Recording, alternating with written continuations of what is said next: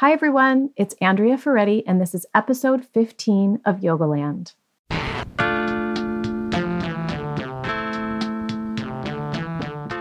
Today, my guest is chef and nutritionist Rebecca Katz.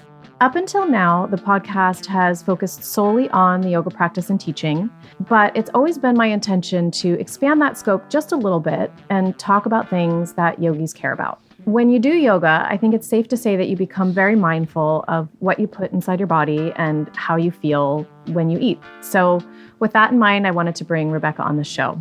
I was introduced to Rebecca's work quite honestly through unfortunate circumstances. In September of 2014, I was diagnosed with breast cancer.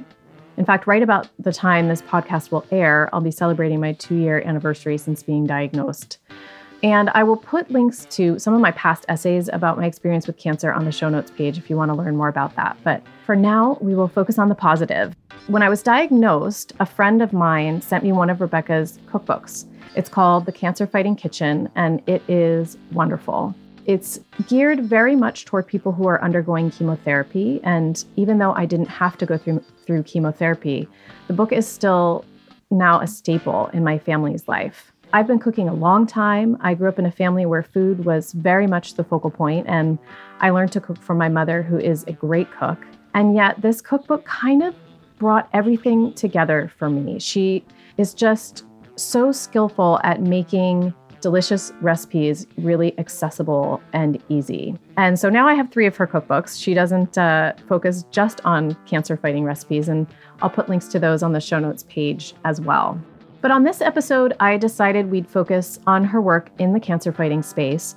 She has a great four pronged approach to choosing foods that create an inhospitable environment for cancer cells in your body. Um, so that's what we're going to talk about today. And this is obviously an approach that can be helpful and beneficial in preventing diseases of all kinds because it is just very logical and based on current science. So enjoy the episode. So, today we're going to focus on one area of your expertise as a chef and a nutritionist, and that is nourishing people who are going through cancer treatment and beyond. And I was introduced to you through your book, The Cancer Fighting Kitchen, a few years ago. And as you can tell from all of our correspondence over the past year, I'm basically a super fan. But as a journalist, I also notice how well sourced the book is. In other words, the health advice is sound and it's backed up by studies. So I'd love to know two things. First, how you came to write this book. And second, what did you have to do to gather all of the information for the book? Great question. My first book was called One Bite at a Time Nourishing Recipes for Cancer Survivors and Their Friends. And that came out in 2004. And it came out at a time when talking about food and cancer was like inviting ants to a picnic. It just, the two were not really talked about. And I came to writing that book from a more personal perspective because my father had been diagnosed with cancer in 2000 when I had just I was just at the beginning of my career. I had just graduated from culinary school. I was working in restaurants and I went to take care of him and try to feed him. And I realized as a trained professional, I, I really didn't know quite what to do. It was extremely humbling. And so I had to improvise because there really wasn't anything written at the time. I whipped up smoothies and blended soups, but I knew there must be more. And so that was a very strong impetus because my father, I mean, food was the platform of his life. I mean, oh. he mm. lived, breathed it, loved it. So that must have been hard for him to not be able to, and for you to not be able to give him what he needed. Exactly. So fast forward, we got him through his radiation treatment, and I went back to the West Coast and I got a phone call from Commonweal's Cancer Help Program here in Bolinas. And it was one of the first cancer help programs of its kind. And they do about eight to 10 week long retreats for cancer patients or people in different stages of their cancer journey. And this was back in 2000, again, 1999, 2000. And I crossed myself off the restaurant schedule and I, I went to Commonweal for a week and I cooked three meals a day for people who were experiencing all sorts of different issues around food and their treatment. Like it was what was truly a transformative experience. I I had all these preconceived notions and all this fear about cooking for people with cancer. Sure.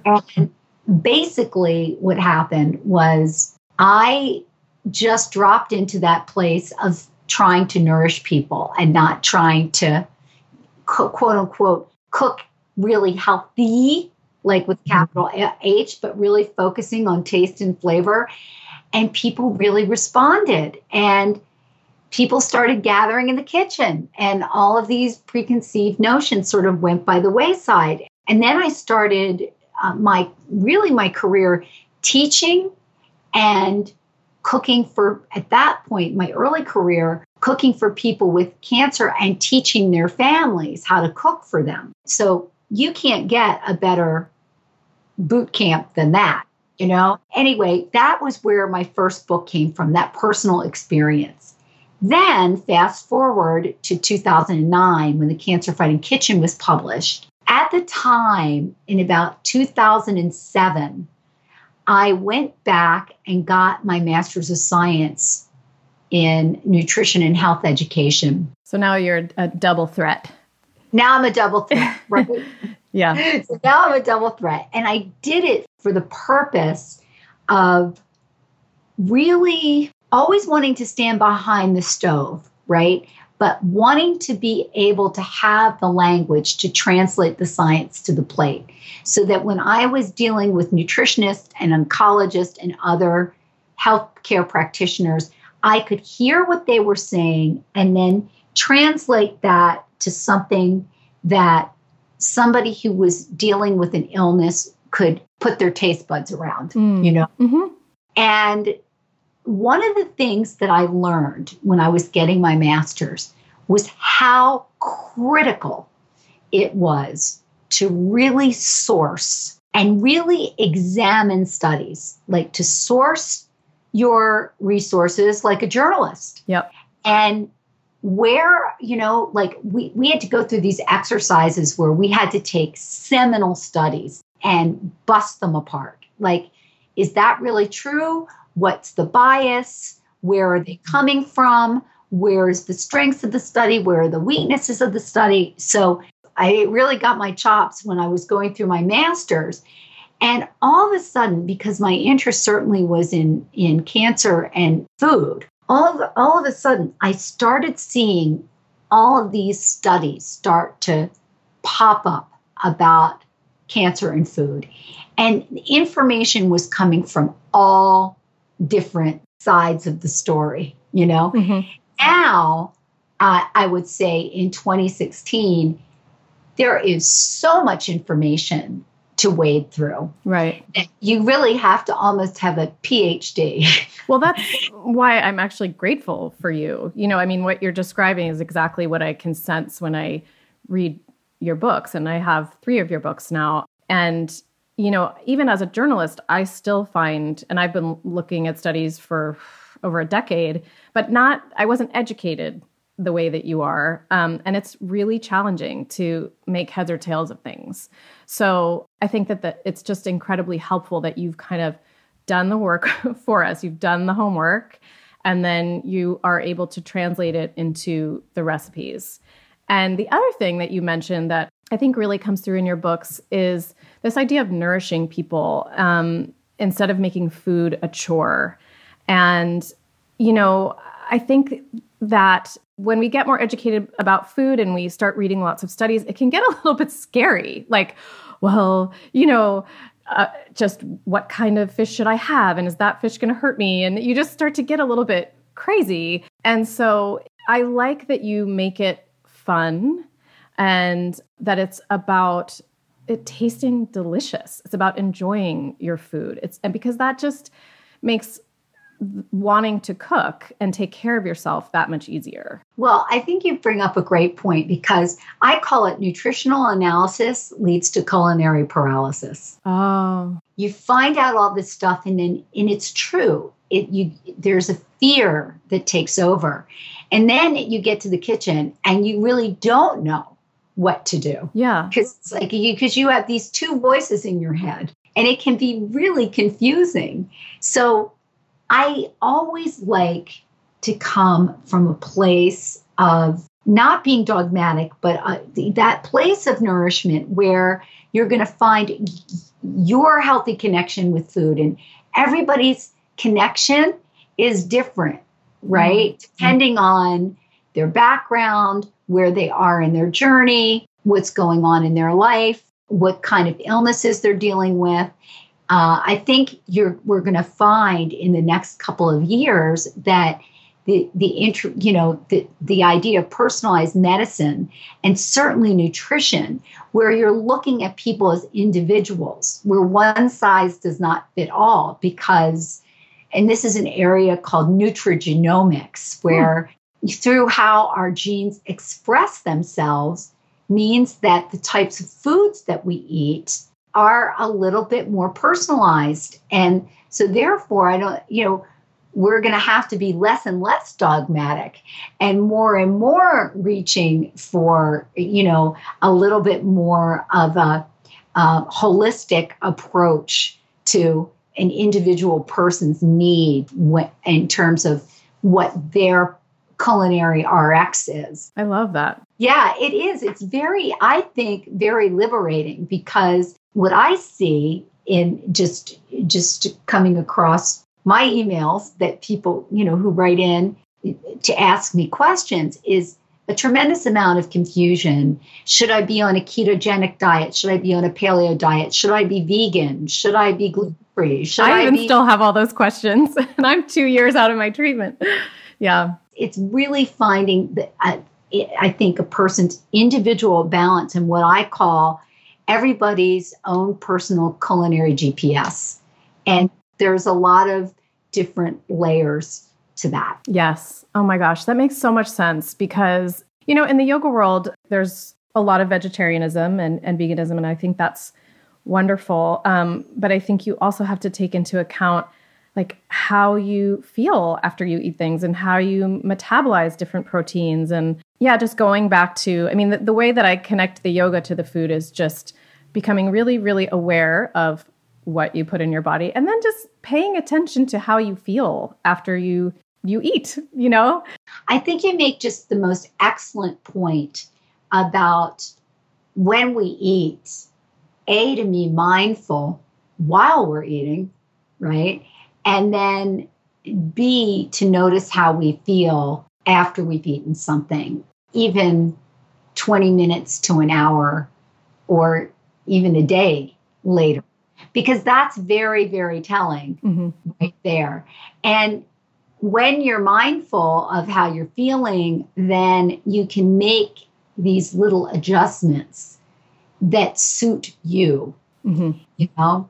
And it could be whether, uh, let's say, the food might be a trigger food or uh, the food made you feel great and more energized, or you felt really tired and lethargic, or maybe it was too much, mm-hmm. maybe not enough. Or, or, or you, you just know, felt satiated. You just felt like, oh, I'm full. I'm not desperate for like more white bread. That's right. Table. Exactly. Exactly. Yeah. So all of those things really are are really super important. Yeah, absolutely. Um, you have just launched an online course based on the book, which I'm so excited to take. I am a total online learner as a mom and someone who doesn't, you know, have the opportunity to take weekends off and and go to workshops and things like that. Online learning is really key in my life. So, can you describe to people what kinds of things you've added to the course that are not in the Cancer Fighting Kitchen book? There's a lot of robust show and tell. And there are a lot of other neat little tools that aren't in the book that, of course, you can do online, um, whether it's doing process videos of how a recipe is actually made. It's almost like bringing a picture to life. Mm-hmm. step by step. And the other thing are downloadable PDFs that give you what I call a breakdown of a recipe in its simplest form hmm. uh, with shopping lists and what I call uh, kitchen choreography. How are you going to do four things at once and get them done within an hour? You know? So it's like really, I think the course is super practical. Um, and again, it's, it's it's like when you see it happening, you're like, ah, ah. One of the key things I've learned from you in the past two years of being introduced to you is is that food can play a powerful role in what you describe as creating an inhospitable environment for cancer cells. And I'd love to focus on that a little bit. And you have this metaphor, which is the four legs of a stool approach to seeking out foods that are beneficial and really for any health condition. And they are anti inflammatory foods, blood sugar regulators, reducing oxidative stress, and regulation of NF kappa B. And I'd never heard of NF kappa B before I met you, but now I've read so much about it because I've been looking it up online. I'm wondering if we could talk through each of those categories just a little bit and you could describe what kinds of foods to seek out um, in your life. So, starting with anti inflammatory foods. So, you know, I always like to think of anti inflammatory foods as being like the most colorful of the, you know, of the food group. If it's got a lot of color, chances are it's going to be anti inflammatory in nature. Mm. Like that would be just, again, sort of the color of the rainbow foods. They're the foods that are actually what I call the highest, have a tremendous amount of phytochemicals. And those are plant chemicals that plants create so that they can survive and thrive in the world. And when we eat them, their survival kit becomes our survival kit. When we hear the word high in antioxidants, basically those plants we're getting are going in and just getting rid of kind of all of the oxidative stress or rust in our bodies and keeping our cells in check. It's like they help everybody play nice together in the sandbox. so it's the best way I can describe it. So having all those fruits and vegetables in our lives that serves a couple of purpose purposes. One, they're anti-inflammatory. The other thing is is that they there are a lot of even sub phytochemicals, but I'll get into that when we talk about NF kappa B. The other thing that's really important in an anti inflammatory part of the anti inflammatory foods are healthy fats. And we don't necessarily think of fats as being anti inflammatory, but we kind of need to re educate ourselves because in one of the most anti inflammatory fats is olive oil which is really super high in something called a polyphenol. Again, it's a plant chemical. And when you have, when you get a really good bottle of olive oil and it kind of has this like peppery burning sensation in the back hmm. of the palate or the throat,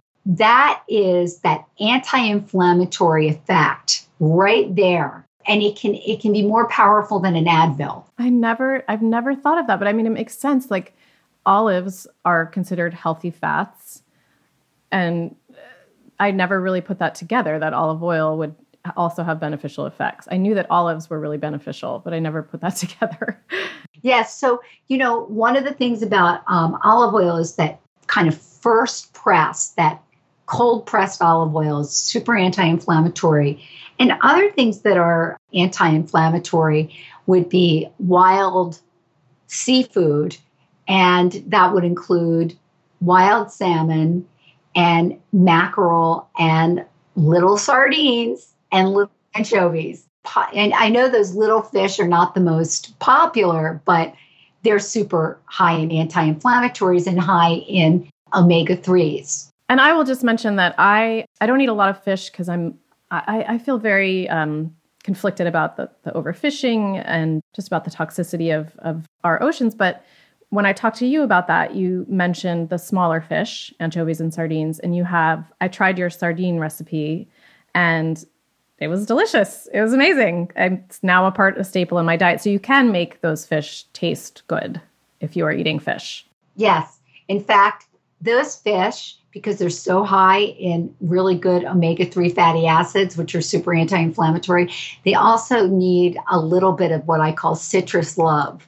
So they need a little spa of lemon juice and some herbs and some other things that just make them taste really good. And if you're not eating animals, if you're not eating fish, um, where can you get your omega 3s? So there are other ways you can get omega 3s. You can supplement with omega 3 fatty acids. And there are two different kinds of supplements. One is just a, a fish, a good fish oil. The other comes from kelp. The other ways to get omega 3s in your life are through walnuts, through flax seeds, those types of things. Now, they don't convert to the highest level of omega 3s, but they're still really good ways of, of incorporating those healthy fats into your diet. So, chia seeds, flax seeds, and uh, walnuts for sure. I went through a phase. it was kind of a short lived phase because I couldn't really adhere to it. But when I started taking tamoxifen, I gained a bunch of weight and I decided to try a low carb diet. So, part of that, if you're being really strict, is cutting out things like sweet potatoes and carrots.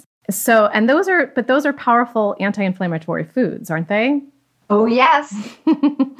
so, it's not necessarily something you have to cut out on a cancer fighting. Oh, my God. In fact, no. You know what? We need our roots, right? Mm.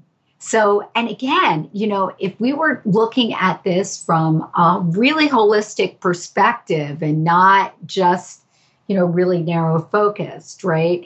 Um, we would see that in other cultures um, and, and other traditional medicines, Ayurvedic or traditional Chinese medicine, that those root vegetables play a really important role in the diet. You know the roots play a role and and certainly they're super anti-inflammatory and sweet potatoes have a ton of really good vitamins especially in the b b vitamins mm-hmm. i mean they're very calming they're rich in magnesium they're really high in fiber and they're from the morning glory plant so they're not you know the same as a white russet potato so those those root vegetables definitely have a role, especially mm-hmm. as the weather gets colder. We need to have some of that underneath. So what happened? I want to know what happened after a while because you're also your body needs a little bit of carbohydrate. Yeah, and I I think people are confused about the low carb diet. Right, right. I just, you know, for me, it's like you said everything is so personal and for me, I I actually did lose weight and I, I lost weight fairly quickly. So I was sort of encouraged by that. But I felt like it, it kind of forced me into eating a lot of meat. And I just don't I just don't enjoy that. It just doesn't feel it doesn't feel healthy for me in this kind of more macro. I can't really describe it. It's just on a macro level, just I don't feel good. I would so much rather be eating more vegetables, more plants, and I missed I missed them. But you know, it, it was not a bad experiment. I felt like it regulated my blood sugar in a lot of ways. I felt very satiated. And so I realized that eating a little bit more protein and a little bit more healthy fat was was good for me and just backing off of the bread a little bit was good for me even though I don't eat white bread but still just backing off of my portion sizes of healthy sprouted bread has been good for me and having zucchini noodles instead of having pasta was good for me. So I learned something from the experiment. It kind of also got me off of sugar in a good way. Uh, but I'm trying to be more moderate now. The positive thing sometimes when we stretch ourselves a little bit is it expands our culinary horizons. Like, oh, I could do this. I could have zucchini noodles, or I could spiralize sweet potatoes and make them into sweet potato noodles, or I could you know, add more healthy fat. Realizing that is a big key to satiation, right? Yeah. And just how much of. So again, it's it can be an opportunity, but then you realize on a whole level for you, you had to kind of make some adjustments to make that work for you, right? What people I think don't realize about a low carbohydrate diet is that vegetables in and of themselves are high in carbohydrates because but not in a bad way. Right. Right. So it's not the same kind of carbohydrate that you're going to find in let's say bread products and sugar and pasta and things like that, right? So plants have carbohydrates naturally they have carbohydrates and we need some of that in our lives. We need we need plants in our lives. Very again, kind of it's very confusing as to that like what's the right amount and correct me if I'm wrong, but part of the difference this segues well into blood sugar regulators because part there's just a difference between a plant a whole food plant carbohydrate and a simple carbohydrate. Yes. So let's talk about that. Here's the thing Whole Foods, with all their, you know, just being all intact, right? Like the whole food, it hasn't been stripped of anything. So there's a lot of fiber in there. So, for example, I mean, you're eating broccoli, you're eating a tremendous, you're getting a lot of fiber. And broccoli is actually it's like that's a great food that is best accompanied by a little bit of fat because it's very high in what are called fat soluble vitamins. So to unlock those vitamins, you need a little olive, like a little fat. So like a little bit of olive oil or eating it with some avocado or nuts or seeds or whatever. Not only makes it more fun to eat, but also more nutrient dense, more available. But here's the thing so you eat like a sweet potato or you eat your broccoli and you're getting the fiber, and then you introduce a healthy fat, right? So, fiber and fat, now we're getting into blood sugar regulation. All of a sudden, it slows down the speeding up of, of glucose, right? So, if you were just to eat, for example, like a couple of slices of white bread, let's say, or toast, or something with nothing nothing particular on it let's just say jam right or honey that would go into your system and all of a sudden your insulin would be like woo party time right? Your pancreas is like oh my god we got to produce more we got to produce more right to catch up right? But if you were to eat a sweet potato with some olive oil or butter or ghee or coconut oil that would be a totally different thing because you're getting the fiber and you're getting this really good fat and all of a sudden that is slowing down that response. So you don't have to produce as much insulin. So that's just like this whole concept of blood sugar regulation is really about introducing good healthy fats and nuts and seeds and fiber to your life. And that is something that whole foods provides right? Versus you know, simple carbohydrates, which have been s- stripped of all of that. I think it's so interesting. I mean, I think in general American pop culture, we've been introduced to this idea that refined carbs can spike your blood sugar. But I think up until two years ago, I, I never really thought about the fact that there were other foods that could regulate your blood sugar and not spike your blood sugar. You know, so it's just really helpful to know that. So what are some of the, the of your favorite blood sugar regulating foods that you feel like people should incorporate regularly?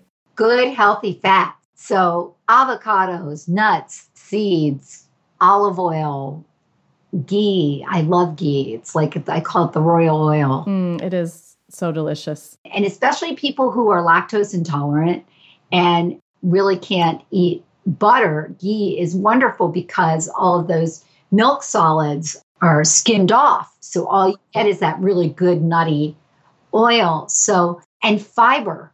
And fi- like, for example, avocados have a ton of fiber.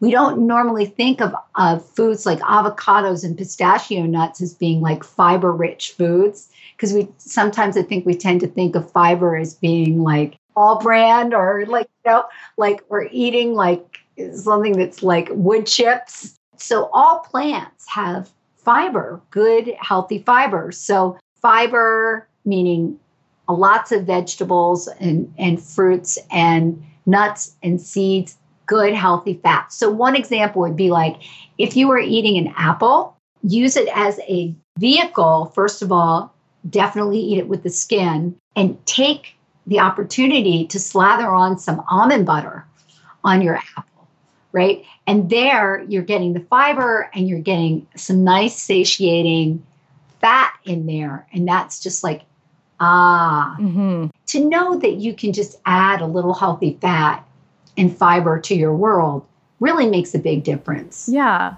In feeling empowered.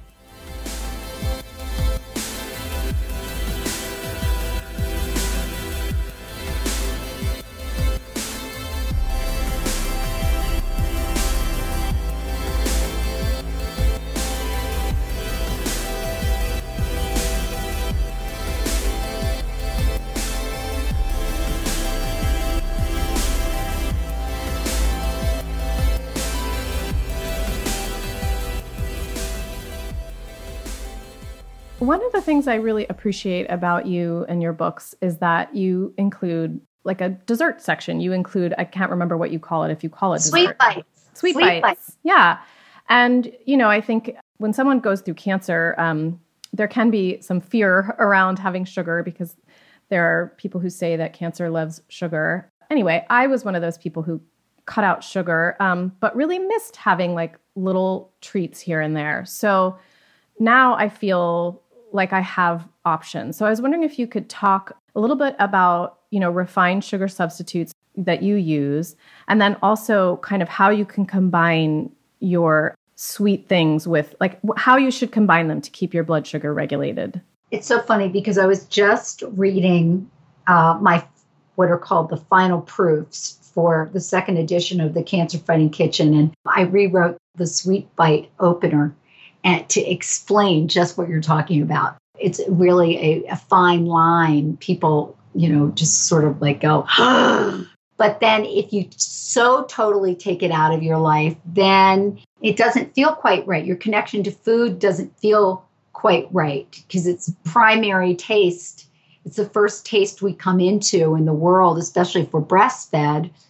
You know, it's that sweet taste. It's the first taste we come in, it's the last taste that leaves. So, how do we come to terms with that in a healthy way? So, for example, first of all, I stay away from artificial sweeteners, which are just FYI. I don't malign too many foods, but artificial sweeteners are more dangerous than having, you know, like a little raw sugar. So, artificial sweeteners are out. I tend to use a little bit of grade B, well, it's not grade B anymore, um, maple sugar, I mean, maple syrup. Um, and it used to be ca- called grade B, but now it's called grade A dark amber. So it's. Ah, I was looking for grade B in the grocery store the other day and I couldn't find it. Okay. They changed it. They changed it because they felt like when people looked at the categories that they thought that B was inferior.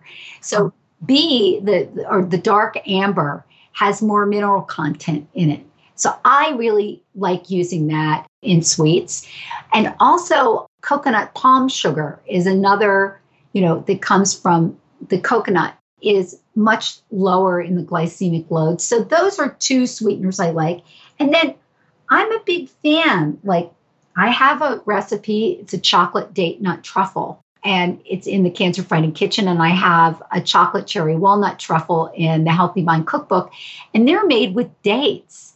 And dates talk about a sweet bite, right? They've been around forever, and they, they kind of are a double threat in a good way. So they're very high in fiber. Dates are extremely high in fiber and then when you mix them up with a little bit of fat, they kind of neutralize themselves. So you could take a date and you could put a little bit of a nut butter on them, like cashew butter, and then like a teeny bit of dark chocolate on top, and pop that into your mouth and feel totally satiated. Yeah, you're all set. And it's just like one example, but again, making sure that you're constantly looking at how you're using your what I call your sweet budget. And that's understanding your your GPS, right? So your culinary GPS. And you know, there are going to be times when um, you know, you're going to be at a birthday party with your kid. You're going to want a piece of cake. And you decide you're going to have one. And there are two ways that you can have it. And this is where mindfulness comes in. You can have it and say, I am having a piece of cake, right? And I'm going to be really mindful about it. And I'm not going to put myself on a guilt trip because I guarantee you the guilt trip that you could put yourself on will increase the stress hormones in your body. And that's really a bad mixture of stress and sugar. So, yeah, you know, there are going to be times in our, you know, there are always times in our lives where we, where we choose to go off the reservation. It's all about knowing how to get back to the reservation. Right. It's all about having like a strong foundation so that, yeah, when you fall off the wagon on occasion, you just get back right on and you don't even, you know, like you said, you don't, it doesn't become self flagellation. Yes. So let's talk about reducing oxidative stress.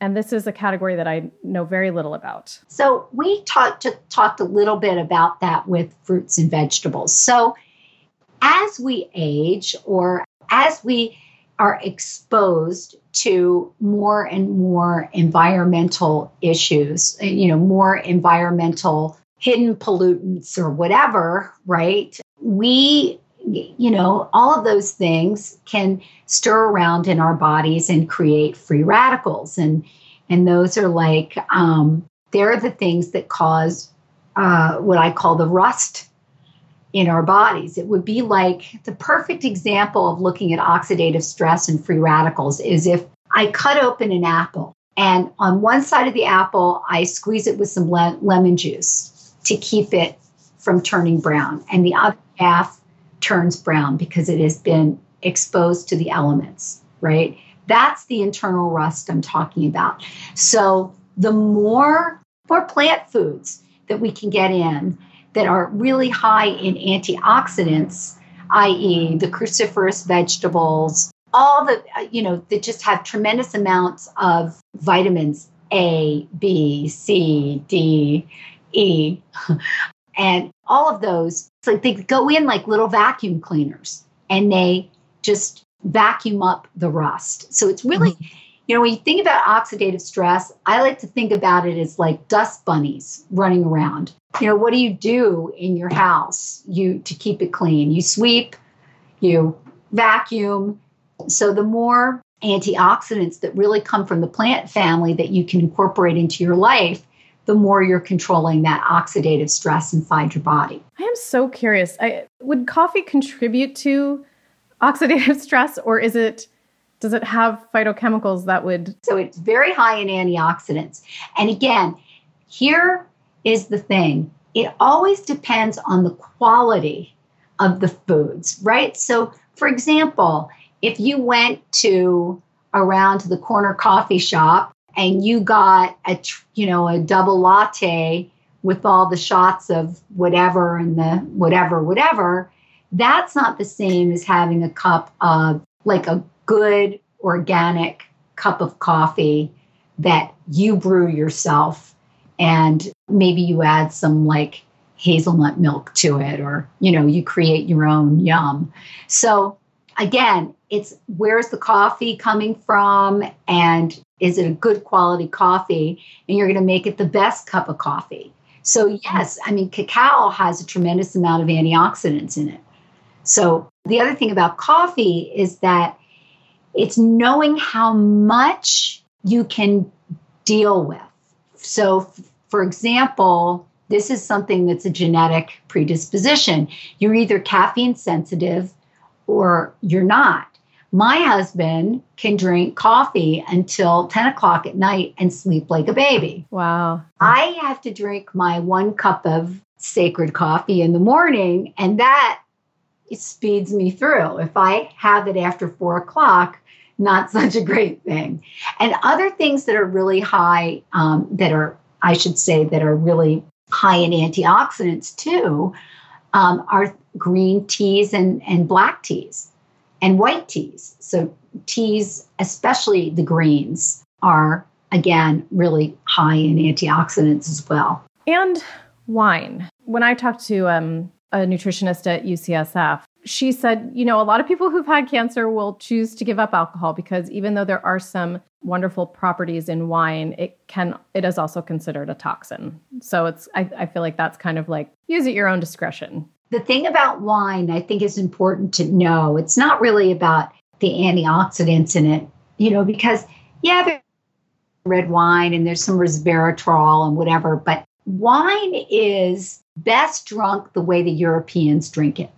And that is with food. Because really, I have a hard time calling wine a toxin because it's like villainizing it. And I don't like to do that. In our culture, we tend to, to drink wine without food. You know, it's like we come home, we have a glass of wine. Or at a party or something. So really, if we the Europeans approach it very differently, they they incorporate wine into the act of eating. And so there's food that is absorbing it.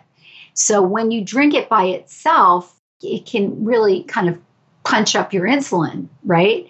Versus when you are drinking it in small quantities while you're eating it and really enjoying it with your food, it's a totally it's a game changer. It's very different. So yeah, I get a lot of that. I mean, people ask about wine all the time. And again, it's something, again, you want to obviously, if you're drinking wine, you want to drink it in moderation and you want to pick the best you can. You want to savor that with food. Okay, so our last leg of the stool is perhaps the most com- complicated for you to have to explain, um, but it's not complicated to execute in your life regulation of NF kappa B, which is also basically this idea of creating an environment where cancer cells die. Is that right? Yes. Okay. okay. So, can you talk about what is NF kappa B? Basically, what NF kappa B is, is it's a pathway that helps control the body's immune response. So, when NF kappa B is impro- improperly regulated, chronic inflammation that may lead to cancer can occur. So, there are things, right, that control NF kappa B. NF kappa B, if it's not pre- properly regulated, it is like leaving your house with teenagers in it. So you go out and for a nice evening and you leave teenagers unsupervised in your house and you come back and your house is trashed. you could also leave toddlers, right? or toddlers. to control NF kappa B, right? It's like having the the parent in the house, right? So here's an example. If we eat a lot of processed foods and diet drinks and you know we smoke and we drink and we are in total like we're acting like you know a teenager right in in every respect right even if we're too old to be doing that and our body is like no no no not another twinkie right? That is causing a tremendous amount of inflammation and and and absolutely there's no regulatory there's no regulation. So who are the regulators? The regulators are a lot of plant foods, but really a lot of regulators are herbs and spices, not to be dismissed, right? That herbs and spices play a huge role in creating what's called cell apoptosis, which is cell suicide. So, you know, when your body has gone rogue and your, you know, cells are splitting and dividing and doing all sorts of crazy things when you shift your diet and your lifestyle right you can start reining in and control nf kappa b and the inflammation in your body and truly it's amazing the role that herbs and spices play in doing it and i'll just give you an example of one great nf kappa b inhibitor and that would be mint and we can all grow mint outside. It's a weed. So uh, like something like mint, five mint leaves a day. Oh, wow. Cilantro, parsley. These are things that we can chop up and put in our food, or we can drink mint tea, or cinnamon, ginger, mm-hmm. cumin, coriander, turmeric, all of these spices, curries. And they're all things that make your food delicious. exactly. Yeah. So all of these things, it's like, oh my God, these are the things that can control NF kappa B. So, um, and NF kappa B plays, uh, you know, a role not just in cancer, but also in um, dementias and other chronic illnesses. So NF kappa B is like keeping inflammation in check, which kind of brings us full circle.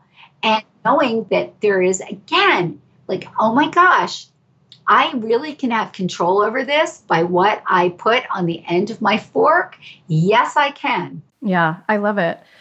I also love that in your books, you have um, these drizzles, you have really simple recipes for getting these herbs and spices into your life. And, you know, one of the things that I think is really unique about your approach is that you offer these simple recipes that make food taste good, but I feel like you don't use crazy exotic ingredients. Like, I love Ottolenghi and I love his cookbooks, but I always feel like I have to go to Turkey or something to get all, all of the things that are required. And with you, now that I've cooked with your cookbooks for a while, I feel like if I have olive oil, sea salt, lemon, maple syrup in my house, and then if whichever um, herbs I want to get that week, or you know, or whichever spices I want to cook with, I can make some really delicious sauces or dressings or drizzles or whatever you want to call them, and I can use them in all of my food for that week. I can use them in my lentils or with my eggs or with my proteins or with my vegetables.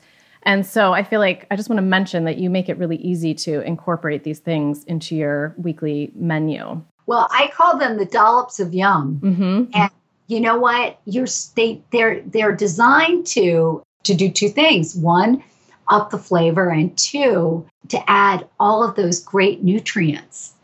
So it, it's a double whammy. It's like putting a pin on a black dress. Yeah. Um, I have one more question about cinnamon. I listened to a podcast long ago about all these about the different kinds of cinnamon. If I just go to the grocery store and buy organic cinnamon, will I be getting the the correct cinnamon to get the health benefits or is there a specific kind I should look for? Saigon cinnamon probably the most, but you know a good organic cinnamon is fine. You will get plenty. Believe me. I mean, there is so much antioxidant power in a quarter of a teaspoon of cinnamon. In fact, more antioxidants in a quarter of a teaspoon of cinnamon than a half a cup of blueberries. Wow. I did not know that. It's outrageous.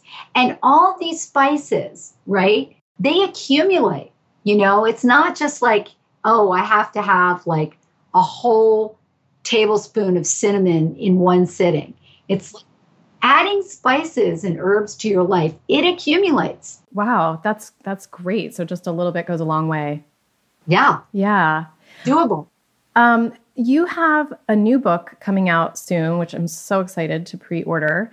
And I just want to talk about it a little bit, because, especially because I, I'm guessing there are probably a lot of herbs and spices in this cookbook, and it's a book all about soups. Yes. Every single soup in this book is just filled with herbs and spices, but mm-hmm. accessibly. I mean, like one of the things you kind of can get a sense is just what you need to even have in your spice collection. There's a whole kind of front of the book that really explains the art of making soup and what you do need to have in your pantry. And of course, it features my Hallmark magic mineral broth as my and all the different ways you can take that broth and with herbs and spices make it even more intense into an immune boosting broth or Thai coconut broth or you know different bone broths. And yeah so it's really it's it's 60 recipes. So it's really approachable. And uh, the photography is off the charts i have to say you'll look at it and go Yum. I think it's is it Eva Kolenko? I saw on your website. My friend Ali works with her. My, my a friend of mine who's a graphic designer. Yeah, she's amazing. She's so unbelievably talented. I can't. Oh, she brought this to life. Authors pray kind of imagery, you know? It does sort of jump off the page and, and make you want to eat the food. Yeah. Is it available for pre order now on your website? Okay. Yes. Great. So you can go to Amazon or you can go to my website. It's available for pre order and it goes um, on sale September 6th, so not that far away. Yeah. And it's called Clean Soups. Clean Soups, and the subtitle is Simple, Nourishing Recipes for Health and Vitality. Awesome. Perfect for fall too and winter coming up. Yes. And I just want to say when you incorporate more soups into your life, it's like you're incorporating all the things that we've just talked about. You know, it's like it's a great way to get vegetables in, it's a great way to get healthy fats in, it's a great way to get herbs and spices in, all of those nutrient dense things. But somehow, when it's distilled in a bowl, it's like giving yourself a culinary hug. Yeah, it is. It's, it's true. It's like you don't feel like, oh, I'm getting all my nutrition today. It's like, you know? It's so true. It's like an alchemy. I mean, it's just, yeah. Totally. Very healing. Totally an alchemy. Yeah, yeah. Culinary alchemy at its best. Absolutely. Well, thank you so much, Rebecca. I, you know, as I said, I'm a super fan. And um, I just, I so appreciate all the work that you're doing in the world. It benefits so many people. And I just appreciate your time. Thanks for being here. Oh, thank you so much, Andrea. What a treat. okay, take care. Bye. Hey, guys. I hope you feel like you learned something from that interview. I know that I did. I will put links to all of Rebecca's work, her cookbooks, her new course, some of the interviews I've done with her on the blog, as well as her own blog, which has some sample recipes that you can try.